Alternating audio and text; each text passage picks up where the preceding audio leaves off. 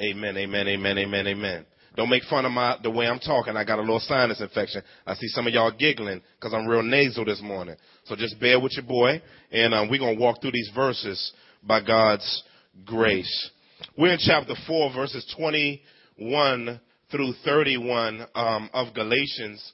And um, we've been in this series, and it's been a blessed series, and talking about life in light of the gospel. Can you say that?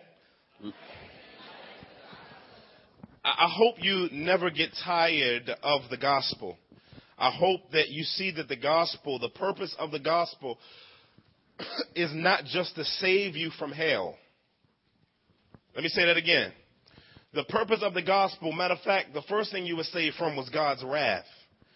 But God didn't save you from anything only, He saved you for something also. And so, in the reality of the gospel and God saving us from Himself, saving us from His wrath, sa- saving us from His justice, saving us from the holy extension of His right hand, KOing us eternally, um, He also saves us from uh, the realities and pitfalls that the world will bring until we die or Jesus comes back. So that means sanctification, spiritual growth, ushering us from spiritual infancy to spiritual maturity. And so Paul has kind of been from chapter 1 through chapter 4, uh, 20, kind of walking us through um, the reality of why the gospel must be embraced for every aspect of life. Um, so there's no area of one's life that should not be covered, um, that should not uh, be touched, that, that, that should not be changed by the reality of the gospel. Every area of our life must show signs of redemption. In other words, signs of redemption. When sign of redemption, in other words, every area of your life has to reflect this, the fact that God is purchasing stuff. In other words, God, in the idea of redemption, buys back, cops it for his own usage. And, and, and, when every area of our life is being touched on some level, it won't be fully realized until glorification. But in every area of our lives must be touched by the reality and the nutrition and the fluidity and the beauty of the gospel of Jesus Christ. And so when we preach the gospel, we preach a gospel here that is a two-sided coin, or a three-sided coin rather. It justifies us, it sanctifies us, but then it also glorifies us. And so in this text that we're in right now, it's an interesting text. It's probably, I mean, I mean, this text was harder than a mug when I was studying it. I mean, it was a beast of a text. It, I, I hadn't encountered uh, studying a text this hard. Like, it, it's going to sound simple now, but I'm just letting you know. It, it was a monster. I hadn't, since we was in the, in, in Pastor Deuce's living room, going verse by verse through First Corinthians, because Corinthians has some hard verses. Man, this joint was a monster. Even the commentators ain't had, they just had, they would just stand on it. I mean, ain't had much, they were arguing with each other. Usually they agree on at least one thing. They didn't agree on hardly anything. So I had to depend on the ghost of God. Amen. And so, we're supposed to do that anyway, but you know, you do every now and then want to know if some, uh, you don't want you don't want stuff you teach to be the first time people heard it or the first time it's ever taught because that ain't really biblical. Like Cat saying, oh, for the first time in my spirit has been dropped a word from God right for you. We, we just, look, we just repeating, listen, we just, we just repeating stuff to our generation that's been said for over 2,000 years. That's what we're supposed to do. And so since we believe that every word from God is breathed, we got to get up in this text. I like going verse by verse because you can't just, like most cats just say, I'm just going to do a highlight of the Galatians series. And that just means the hard text I'm going to go around, you know, the ones that are easy, I'm going to tap them up and have everybody on their feet running around, um, doing their thing. But, but you got to get in all of the words of God. Amen. I want to read it first and then we're going to dive into them. I'm going to just talk about a few things and we're going to discuss some stuff and get some application. All right. Verse 21, chapter 4. Tell me, you who desire to be under the law, do you not listen to the law? For it is written that Abraham had two sons, one by a slave woman and one by a free woman. But the son of the slave was born according to the flesh, while the son of the free woman was born through promise. Now, this may be interpreted allegorically. These women are two covenants. One is from Mount Sinai, bearing children for slavery. She is Hagar.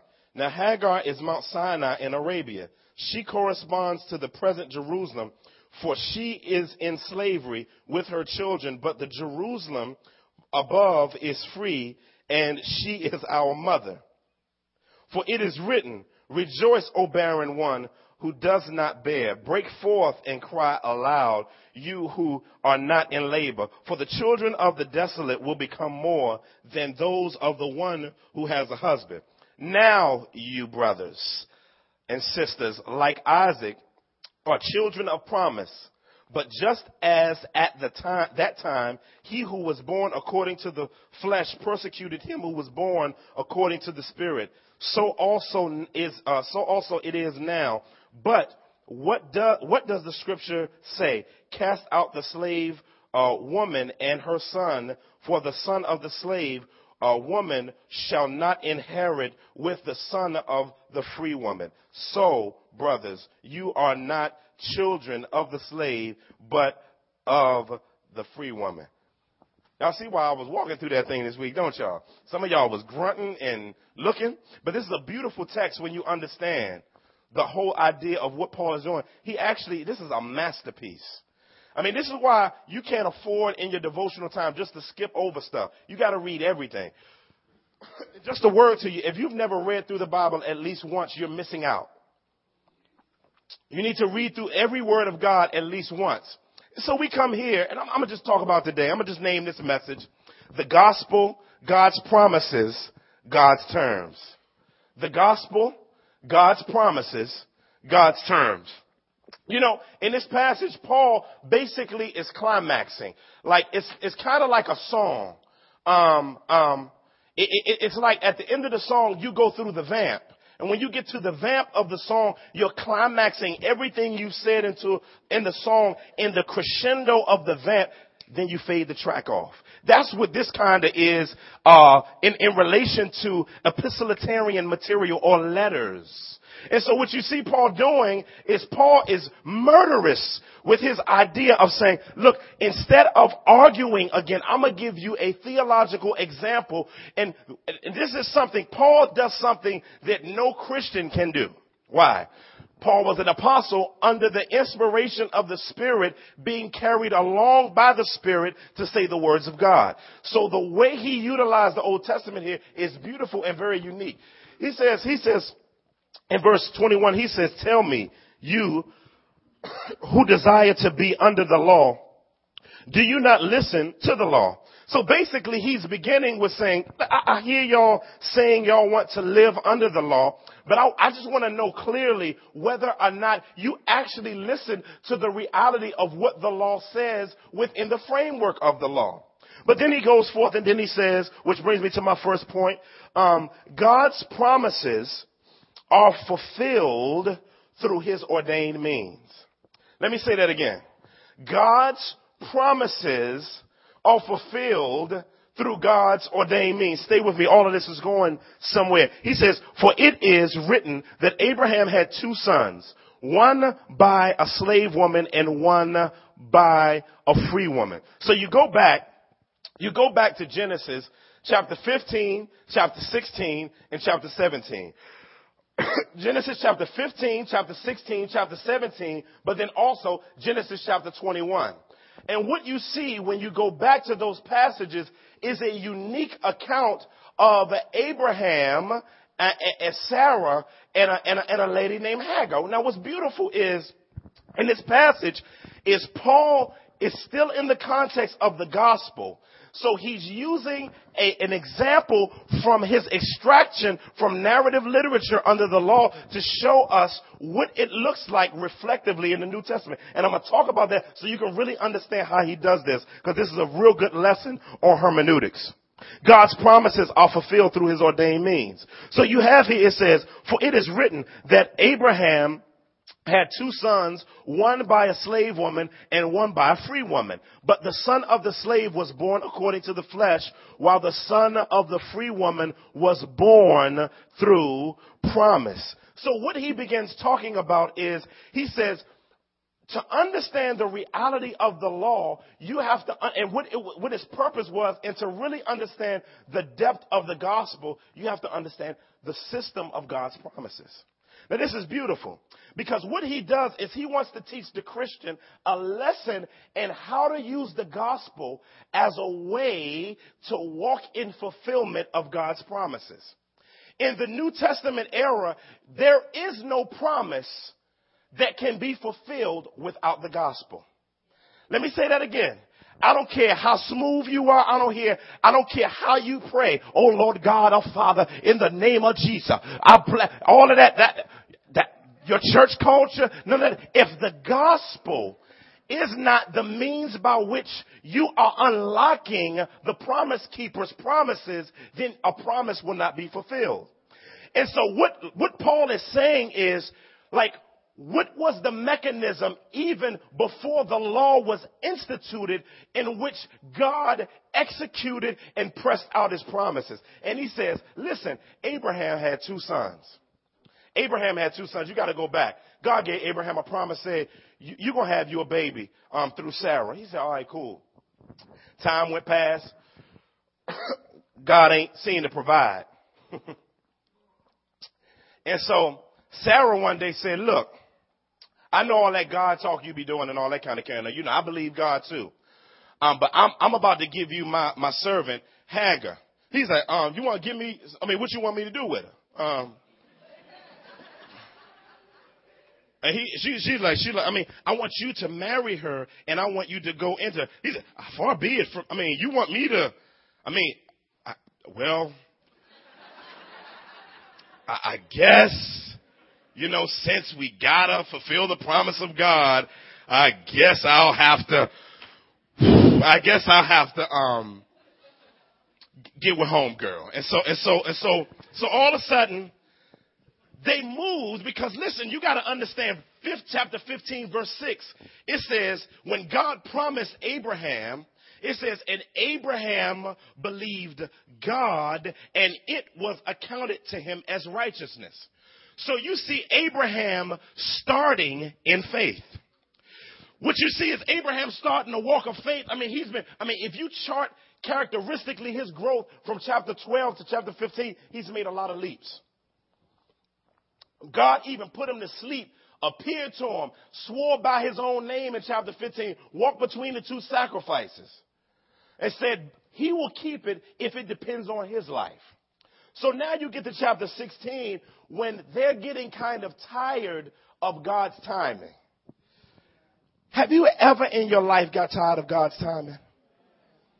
Have you ever, like, when you remember the first time you heard something from God through the word, that was a word from me. I believe that when I was sitting down, there was nobody else in the room but me. You journaled it, you wrote in the margin of your Bible, and you prayed about it that night and said, I got peace.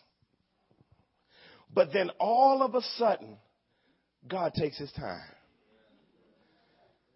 You don't pick up the Bible that you wrote in the margin from anymore. You don't, I, most of us don't go back to our journals and actually read them. And so what happens is, is we're like one of the, the parable, uh, in the parable of the story, who received the word of God with joy, but then when the worries of the world come up, they get choked out of us. And what Paul is saying is, he's saying, I want you to go back and I want you to look at how Abe handled it because he started by faith, but he went by human means versus God's means. See, God will never let you get away with using your own means to fulfill his promises. you know, you know what? It, it kind of reminds me of, of, of getting stuff fixed. You know, some guys, when, when, my, car, when my car broke down, I said, dang, I ain't got no loot right now, man. And then bubbling them around the corner to chew gum and got oil all on their shirt. You know what I'm saying? I say, man, I could take it to the dealer, but the dealer, they tripping. But, like, I could take it to Bubba, Bubba, and get it fixed. Sometimes when you take your stuff to Bubba, and um, Bubbing, oh, I know exactly what it is. I, I know, I, I know exactly what it is. He get up under the car, click, click, click. I'll be back tomorrow. Come back tomorrow. Your car works for a week. but after a week, you're like, Bubba, I ain't got no warranties or nothing. I mean, you bought it to me, you got it for cheaper price, you know you bring it around the corner. That's what I was gonna do. That's what I was gonna do. And you're like, dang, man. So now I gotta go, I gotta take, like, it's broke, I done spent money, now I gotta go to the dealer. Now, when you go to the dealer, even though they charge a little bit more, they put something in your car and plug it into a computer and it tells them what's wrong and they go and work on it. Why? Because they have the proper diagnosis system to diagnose the issue and make things get better. See, many times, many of us have jerry-rigged Christian lives. In other words, because we're impatient with God's timing, we want short-term solutions to these problems. But the issue is, like Pastor Deuce was talking about in Pastoral Reflection, you're going to have to learn what it's going to take to take the long road. The long road is more painful. The long road is more frustrating. The long road is tiring. The long road fatigues. The, ro- the long road has a lot of tears. The, the long road has a lot of frustrations. The long road is, is, is, is, it gets on your last nerves. However, the long road brings maturity. The long road brings development. The long road brings wisdom. Listen, when are you gonna, you've done it a lot of times. You've jerry-rigged your Christian life a million times and have gotten jacked up solutions. When in the world are you gonna realize that you can't jerry-rig a Christian life? You gotta walk by faith in the Christian life. And so Paul says, listen, it doesn't matter who you are. There is no way, shape, or form that you can fulfill the promises of God on your own. And so Abraham, listen, this is the things that Abraham looked at. I don't know if any of y'all look at this because you know the Bible said in chapter 2 that Abraham believed God and that when he was actually believing in uh, uh, the gospel. But listen to what happened. There's some things that just kind of snag this thing. Now I know nobody deals with this in their walk of faith with Jesus. You know when they're believing God for different things based on the Bible. Amen. Um, they looked at um, their biological clock. They looked at their biological clock. They said, look, life is getting a little too long. You know, we waiting on God and our, you know, a menopause and everything done happened. You know what I'm saying? Everything done paused. I done pause. My eyes done pause. Um, all types of stuff just on pause.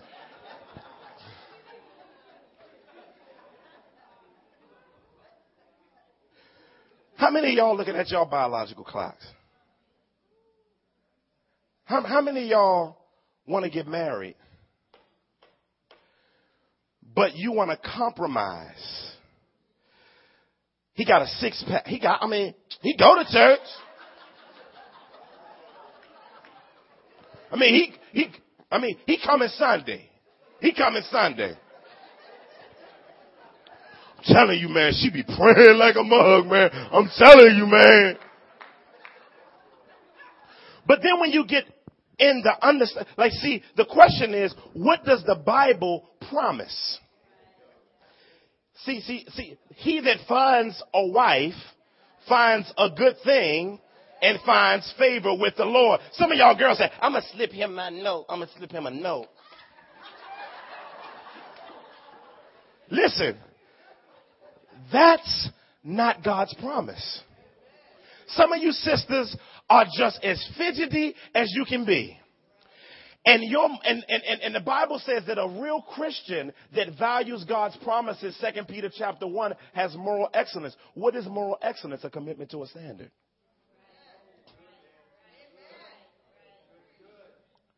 If you're not committed to biblical standards based on the gospel as the means to bring about the promise, then you are going to be jerry rigging your Christian life. So he, he looked at his biological clock. Not only that, they got impatient with God's timing. We talked about that. They also, they believed that God had made a promise and didn't fulfill it. See, even in the context of Galatians with this idea, Paul is doing a masterful job marrying these two texts together. Is they believe like God starts it, I finish it. God begins, I begins. You know, we got some, some kind of jerry-rigged theolo- theological prepositions like, we believe that, you know, let me, let me tell you some famous lies. Um, some famous lies that even the world says, but I've heard preachers say. The Bible says that if you take one step, God will take two. Now I am real interested to find out where in the, what Bible version that is. Because see, when you don't understand God's promises, you begin lying on God about stuff that he never promised. There's a, there's another one. Cleanliness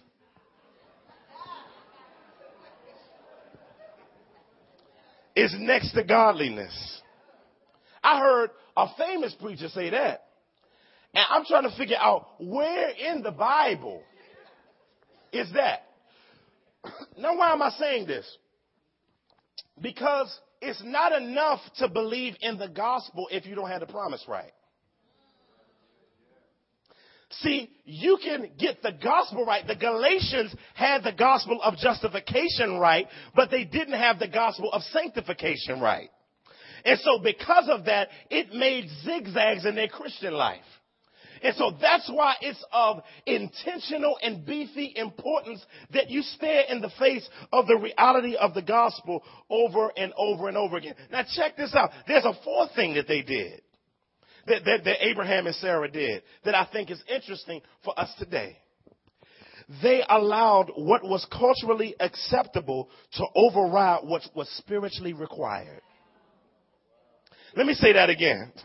they allowed what was culturally acceptable to overwrite what was spiritually required. What was spiritually required? Faith. Faith in what and who? Faith in the gospel of Jesus Christ. now, what they did was they said, well, you know, people around us, you know, it was a, it was a little, it was a little law that was out.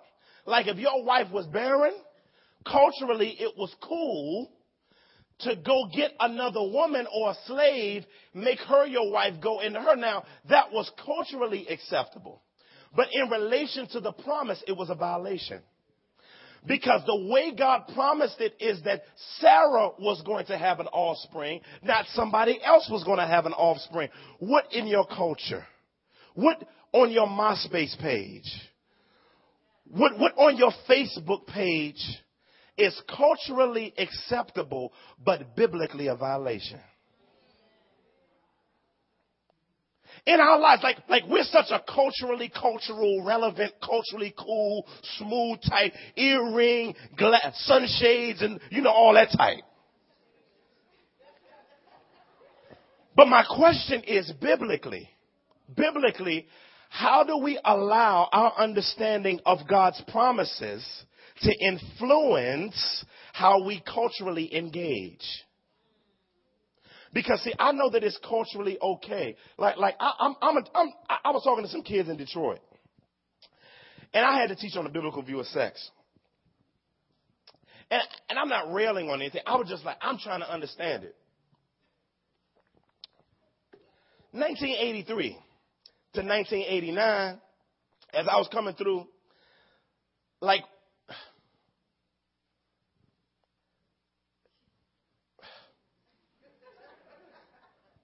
like sisters couldn't like be overly tomboyish. But like nowadays, you go on the block.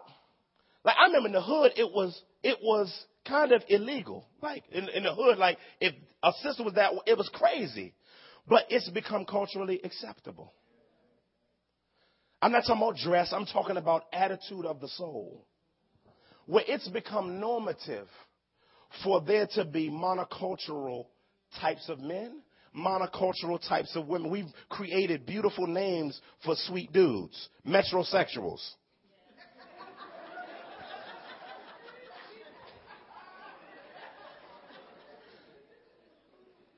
Like now, like, like 20 years ago, that wasn't Metro. That was some mess. That's what it was 20 years ago. So he likes to, he likes to clean up and dress nice. But the reason why I'm saying that is because Paul is trying to get us to understand how does the gospel speak to everything? how does the gospel speak to our cultural relevance? You, there are many artists in here. What are the, like, in, when you think through your artistry, how do you think through the promises of God and the gospel in relation to your influence as an artist? And your execution of your artistry. See, we're still in the text because what did we see happen? They allowed cultural relevance to override biblical principles. And so, even though one of our core values is cultural relevance, if you read under it, it says that we exegete the Bible before we exegete the culture. That's very, very important. So we can't try to be relevant and leave behind biblical nutrients as a way to reach people because you're not reaching people, you're just getting them in the room. There's a difference. And so you see how your man, like he uses Abraham as a, as a banging example of that. But then when you go to Genesis, now we're still in here because he says, for it is written that, the, that Abraham had two sons, one by a slave woman and one by a free woman. So he's talking about Hagar and he's talking about his, uh, uh, uh, uh Abraham's wife, uh, Sarah. But the son of the slave was born according to the flesh, while the son of the free was born through promise. Now, he does something dope. He basically talks about the fact Abraham's birth, I mean, uh, Isaac's birth, when you go back to Genesis chapter 17, God restates to Isaac, I mean, God restates to Abraham the, the reality of the fact, of the covenant. God told uh, Abraham, he said, listen, fam. He says, and then he goes to the 21, he says, in chapter 21, he says, listen, I know what you, you did some culturally relevant stuff over here, like trying to be cool and relevant and trying to bring my promises to pass in your own power. But God said, when I make a promise and I give you the terms of that promise, I am going to bring the promise to pass exactly how, like, this is not a hiccup. This is not a divine hiccup what you did. You, this, you're not on point. I'm not bringing my promise to pass on your terms. Now, God is so loving that he restated the promise and repromised Abraham the promise. He says in chapter 17, he repromises Abraham, but then he said, I'm just telling you, I'm gonna do some things with, with Ishmael. He gonna be, have, he, gonna be alright. He gonna, he gonna be, be the, the father of the Arab nations. Alright? But I'm telling you, Isaac is the one through whom the promise is going to come. And so what he does is he restates the promise. And what's beautiful about God is when we've made mistakes, and trying to bring promises to pass on our own, in our own strength and in our own power. God is so dope and loving that He says, Yo, I'm not going to let your mistake override my passion to bring forth my promises. And so if you made a mistake in here today, that's what He's calling the Galatians back to. If you made a mistake in here today, any mishap, God is saying to you, I want to restate my promise to you today. I want to restate my promise to you because I'm still requiring of you what I said based on the scriptures. Now, I'm not talking about, now let me explain a promise. A promise ain't what dropped in your spirit. I gotta say that, y'all. Like, it ain't, I, I, I, you, it, a promise ain't a feeling. Because when you're really walking in a promise, sometimes you don't feel like walking in a promise. So ain't uh, the Lord told me to do this and the Lord told me to do that and all of that kind of carrying on because then you're lying on God. Talking about he'll fulfill promises that he won't. You know, we in Christian culture got all types of promises that we twist. Delight yourself in the Lord and he'll give you the desires of your heart. Now, we kind of exonerate delight yourself in the Lord and we just kind of zoom in on he'll give you the desires of your heart. And so what we do based on the promise is we want the desires of our heart, but we don't want the desires of God. See, if you don't delight yourself in Him, your desires can't become His. So people are getting mad because you say, God, I really wanted this. But God says, first off, that's not a part of the gospel and that's not something I do. And then we get bitter at God and want him to switch up, but he's same yesterday, today, and forevermore. So he ain't changing. So somebody, that means somebody else got to change. I don't know who they are. But that means somebody else has to change. That's helping somebody today. Because you walk around here bitter, angry, going from church to church because God ain't fulfilling your promises. But he only fulfills his promises by his own means. But then, this is, this is another one. Ask anything in his name and he'll do it. Guess what you say? God, I asked in your name. I asked in your name. I was telling these kids the other day, I said, man, these cats get up on these awards. Some of they thank Jesus for what they did. Now I'm like, now you had nine women on the stage strapped in leather and thongs and you running around, so, and you talk, they going and carrying. And I'm like, you think, hold on. Hold on. Hold on. You're thanking Jesus for that. Hold on. Like, think about that.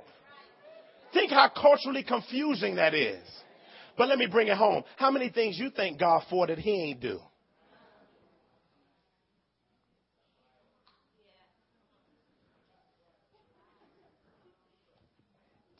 Ooh, the room got quiet. Y'all was laughing at first.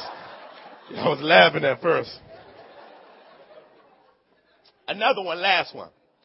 There's a million of them, but another one. God promises not to give me more than I can bear.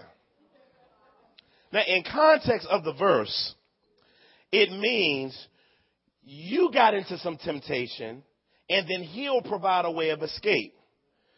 Paul says in 2 Corinthians that God does allow on you more than you can bear. So what do you do with that?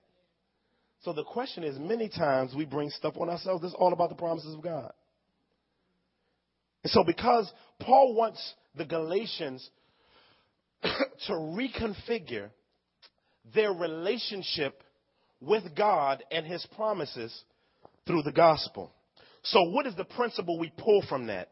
God's promises call for submission to his timetable. Let me say that again. God's promises call for submission to his timetable. Okay? Now, next point. God's promises are eternally rooted. I'm going to come back up to these verses to explain it as we culminate what it means according to the flesh and through promise in relation to Galatians. He says, now, this may be interpreted allegorically.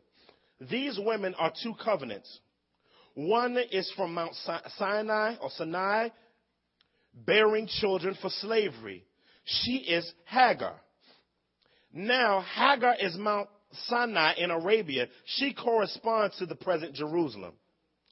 For she is in slavery with her children, but Jerusalem above is free and she is our mother. This is the booger part. This part was a booger for me the whole week. I mean, this part was a monster, but we got some clarity on it. You have to understand, in Paul's day, based on this. Now, Paul just restated, he says, Hagar had a child that was according to, born according to the flesh. In other words, it was a, it was a child not uh, of promise and not through faith. Isaac was the child of promise and, and, and the child of faith. In other words, he's talking about two ways to be born. Okay? So he's talk, he uses that, he says, I'm speaking allegorically. He says, listen, Isaac came because her womb was closed and it took a supernatural work of God for the birth to take place.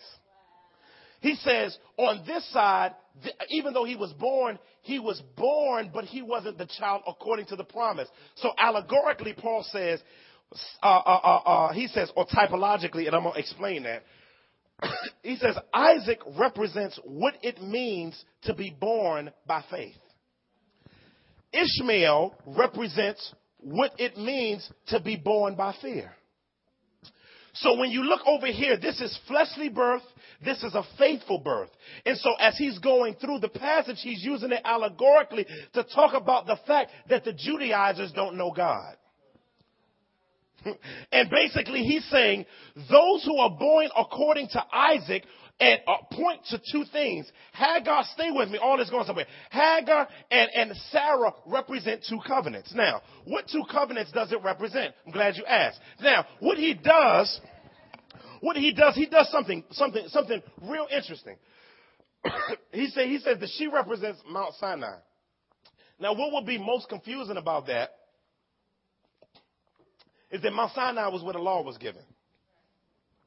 So why would you say she like how, what does Hagar have to do with the law being given? It was Sarah's children that were at Mount Sinai. But then he says no, she corresponds to the present day Jerusalem. That's key. In their day, Hagar's children, Arabs, um, what we would call modern, in modern uh, Palestine, they they were slaves over by Mount Sinai. So Paul was using the Old Testament plus a present day example. And he basically says now it corresponds to present day Jerusalem, their present day that is. In other words, a Jerusalem, a new temple, a new temple with, with still doing the works of the law basically, in slavery. He's using a bunch of euphemistic language that's culturally relevant to them, but that's biblically rooted. Y'all still with me? So he says, eh, he says, so, so Hagar represents those who are still in slavery to the law. But then he goes and he says, he says, for she is in slavery with her children. Right? Now, he's not saying that if an Ishmaelite trusts Jesus, they'll be enslaved. That's not what he's saying. But the Ishmaelites of his day were in slavery. So he's talking about physical and spiritual slavery, kind of playing off of it. I gotta explain that. So I could have just wished past it. I know y'all were like, so, but like, I just wanted to make sure you, you understood this. Now, he says, for slavery, uh, excuse slavery, he said, but the Jerusalem above is free, and she is our mother. This is banging. Jerusalem above doesn't mean Jerusalem above in this passage grammatically. Jerusalem above is a euphemism for the New Jerusalem. Now, what he's saying is, he says they're living based on an earthly Jerusalem that was built by human hands. He says, but see, I'm not talking about that Jerusalem. He said, I'm talking about the Jerusalem that was made by the hands of God. Now you got to understand biblically, there's always been a Jerusalem in heaven. I'm going to show you. Jerusalem was only a reflection of heaven. That's why it's called the city of God.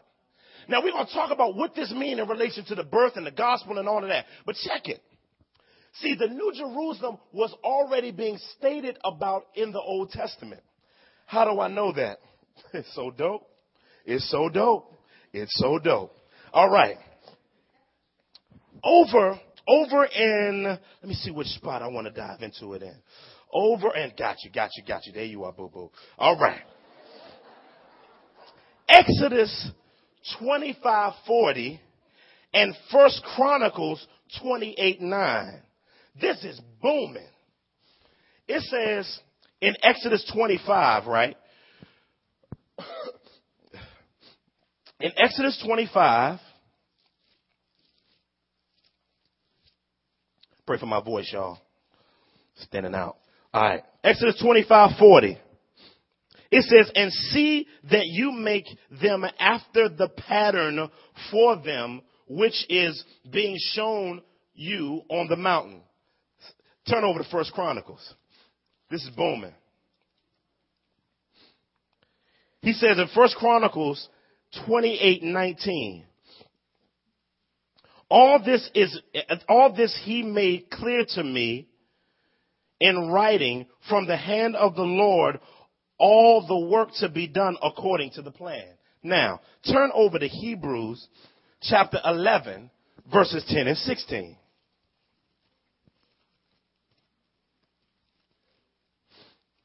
Hebrews 11, 10 and 16.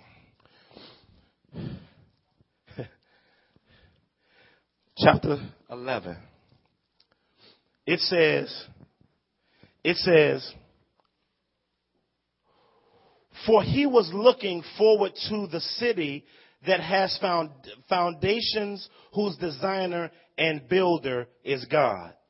Verse 16. But as it is, they desire a better country that is a heavenly one. Therefore, God is not ashamed to be called their God, for he has prepared for them a city. Now that will look like, kind of like God is, is preparing the city at that moment. Turn over to chapter 8 of Hebrews. The rattling of pages. Amen. Verse 5 of chapter 8. They serve a copy and shadow of the heavenly things.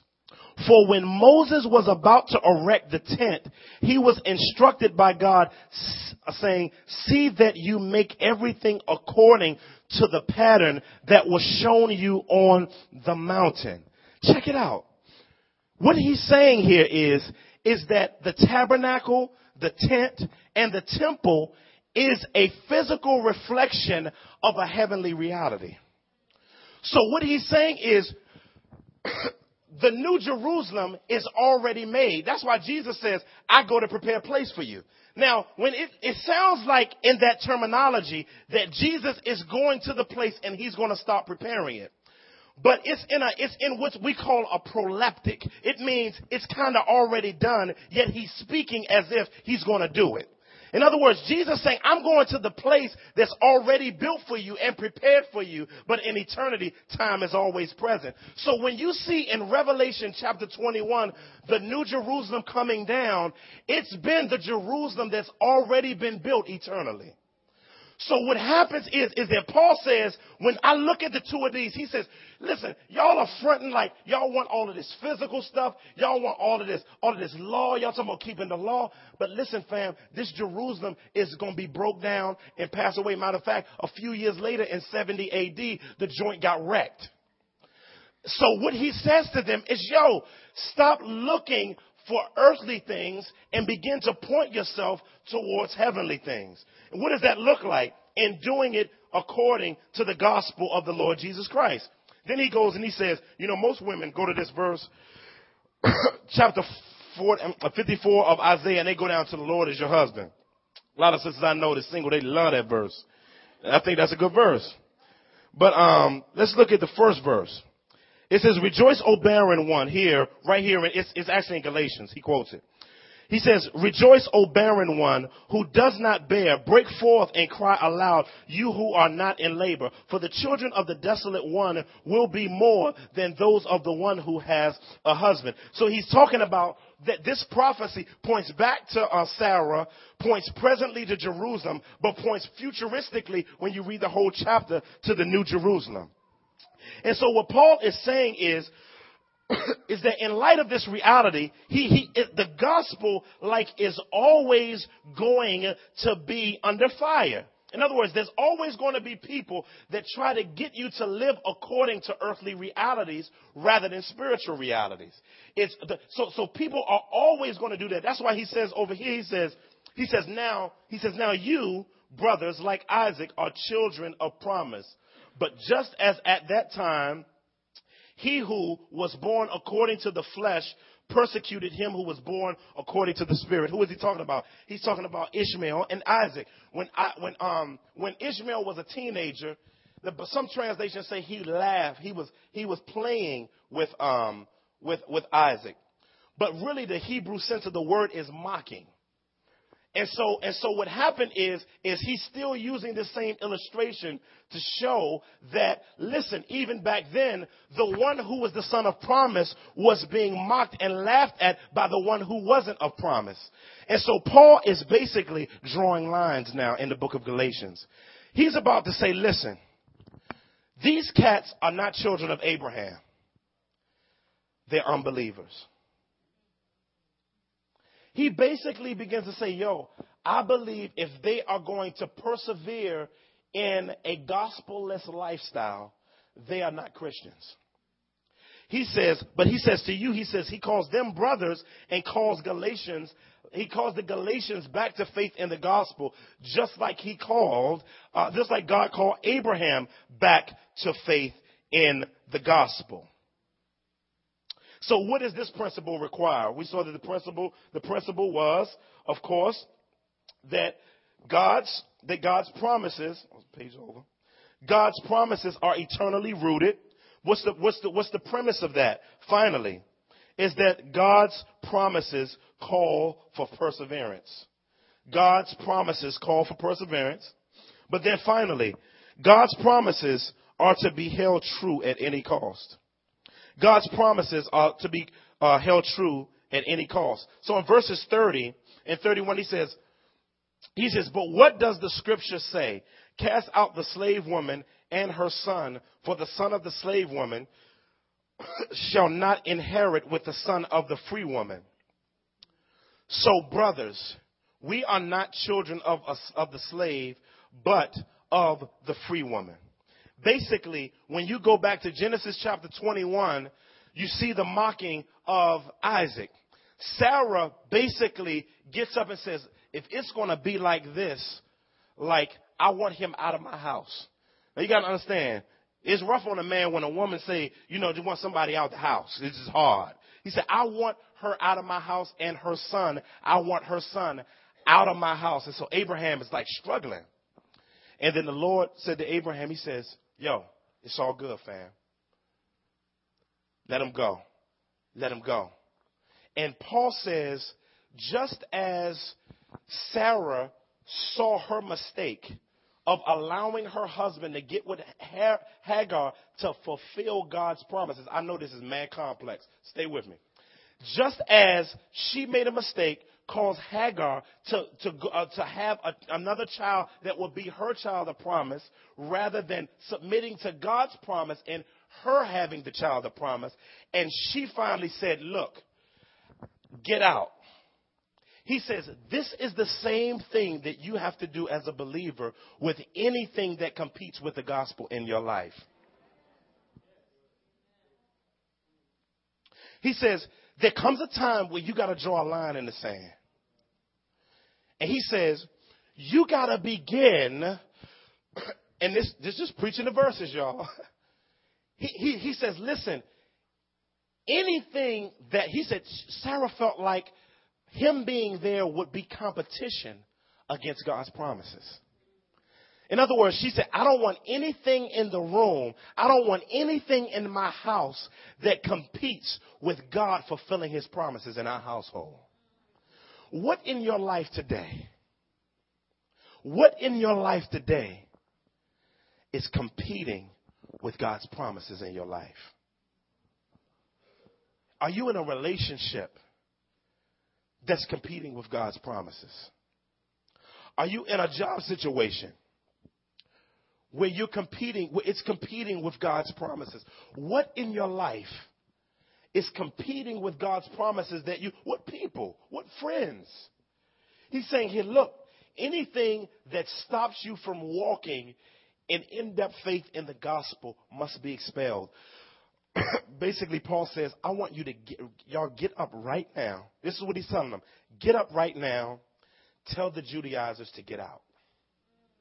Tell them to get out. Stop submitting yourself to people who you think you're actually receiving something from this good.